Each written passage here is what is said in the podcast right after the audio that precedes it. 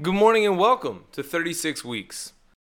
36 Weeks is a weekly podcast meant to encourage workers as we grind, laugh, and drink together to get through the upcoming 36-week-long school year. I'm your host, and this is week 2. You ready?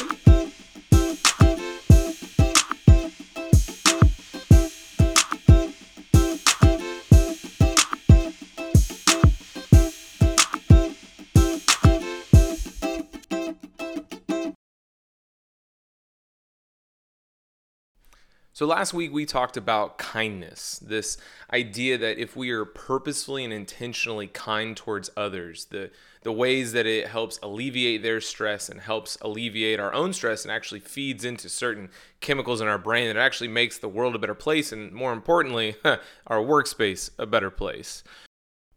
This week we're going to take a shift from kindness and instead focus on commitment. Now, I do recognize the irony that I'm speaking on commitment, and this is going to come out significantly later than last week's. Week 2 coming out late is not the best thing to point to for a brand new podcast. But nonetheless, commitment is something that I've had an opportunity to actually do quite a bit of research on and to kind of talk to other people and pull from different sources to see, what do people feel about commitment? What does commitment in the workplace look like? What does a workplace's commitment to the employee look like? And what does an employee's commitment to the workspace look like? There's a lot of different ideas when it comes to commitment. And what I want to talk to y'all about today, as you go in through the rest of your week, is what it means to be committed and what power that need for commitment out of employees has to kind of give you some recognition and help you see that you do actually have more power than you realize. So the question I want to ask you while I give you a minute to kind of just reflect this morning.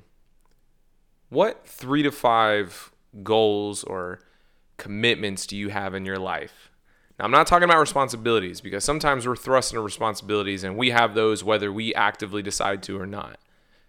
But when it comes to commitment, that's usually an active decision that we want to commit or we want to tie ourselves to this goal or to this role or whatever.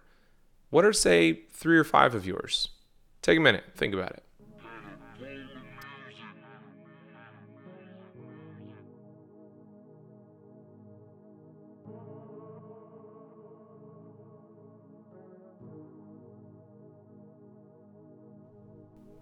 I think that when it comes to commitment, we sometimes accidentally come up with these really weird beliefs that if someone else were to point at it, we would know that it's true, but maybe we're not actively thinking about it all the time.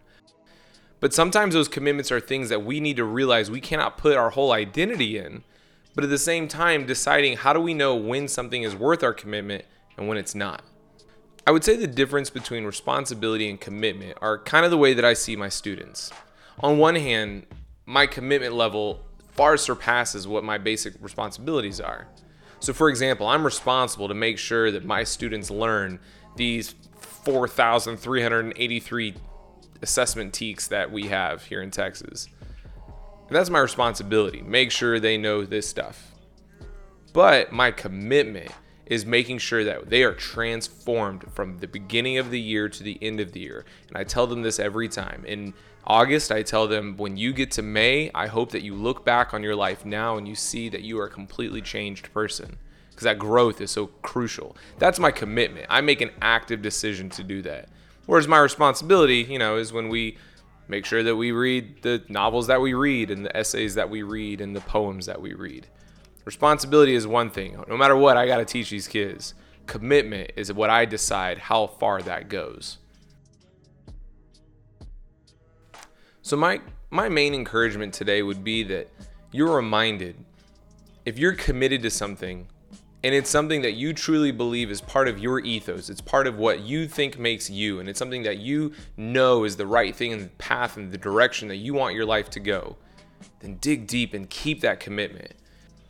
We so often make commitments and we know that it's so important to honor those commitments, because that's what makes us reliable and human beings and people full of integrity. But at the same time, you have to tell yourself sometimes it's okay, because if you're like me and you have a tendency of saying yes too many times, and then you find yourself in a place where the only person that you can sell short is yourself, that is not going to make a long-term life where you can continue with these other commitments to the highest quality.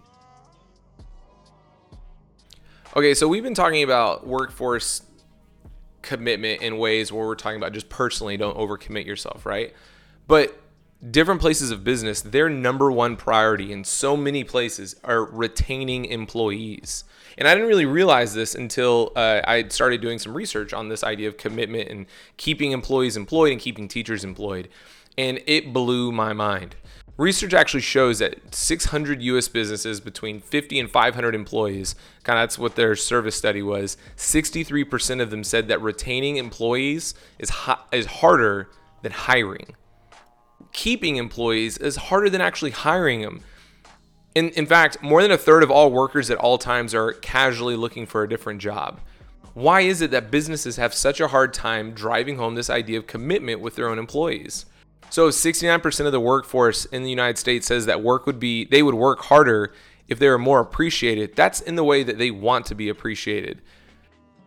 So if I could real quick dunk on school districts. So I've seen this happen where we teachers, and listen, don't get me wrong, we teachers have a lot of things that we complain about, and sometimes we complain too much. I don't think that that's always the case, but there are on the ground level a lot of complaints that get thrown around for no reason. That being said, it is notorious in every school district I've been to where we are asking, pleading, begging, please listen to us teachers. These are the things that we want. Only to be greeted with our appreciation and our commitment and endurance to be met with coffee. So here's what happens. And maybe if you don't work in schools, I don't know if this sounds weird to you or not, but if there are teachers who teach and they know this to be true, what happens at least once a year, maybe twice a year, the superintendent comes through with this little school board and these group of people, and what they do is they come around, knock on your door, interrupt during your class, open the door and say, hey, we hear you and we appreciate you. And they hand you a burrito, hand you a coffee, and then roll out. And like, for some reason, thinking that that is the key to our commitment or the key to keeping us, the key to keeping us happy.